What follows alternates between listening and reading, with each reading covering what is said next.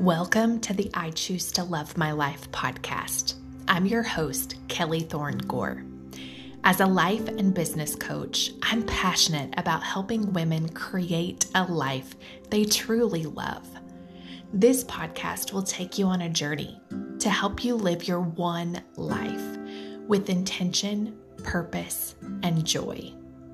Be sure to visit kellythornegore.com slash podcast to access any resources mentioned in this podcast.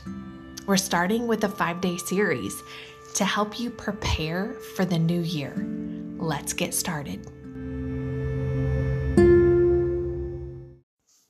Episode number one Let's reflect on the past year. Now, if you're listening to this podcast as it's being released the last week of 2020, I think we can all agree that this year has had some unexpected challenges, some things that none of us were expecting happened this year, some hard things, some fears, some worries. But there have also been incredible lessons.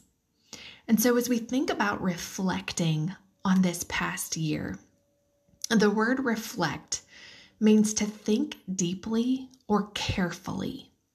So, we're going to think deeply or carefully about the past year. It's in this reflection time where we're often able to see God at work, to make connections that we hadn't seen before or identify places that we might need to pivot.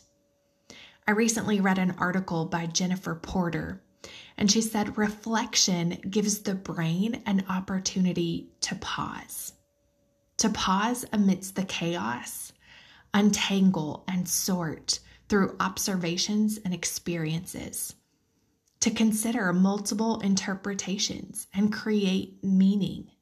This meaning becomes learning, which can then inform future mindsets and actions.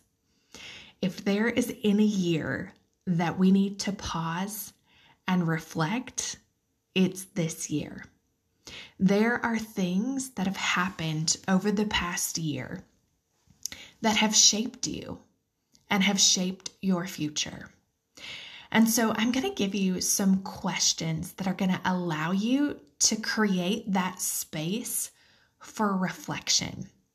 If you go to kellythornegore.com slash podcast, you can opt in one time and you will have access to our entire library of resources so that as we go through each of these podcasts, when you go to the site, you'll be able to access the resources for you.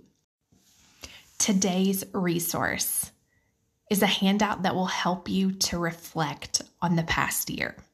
It's going to guide you through key questions to help you look back, to think deeply and carefully about the past year.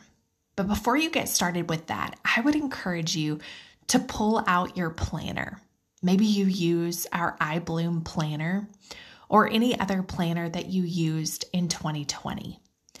And I want you to take a few minutes to flip through the planner and to reflect on the past year. Maybe you need to go to the photos in your phone and go back to January 1st and scroll through those photos. Maybe you need to go to your social media post and go back to January 1st and look at what's really happened this last year. This is one of those years that I think a lot of people are excited for the new year. They're ready to put 2020 behind them. But before you do that, I want to encourage you to think deeply and carefully, to really reflect on this past year.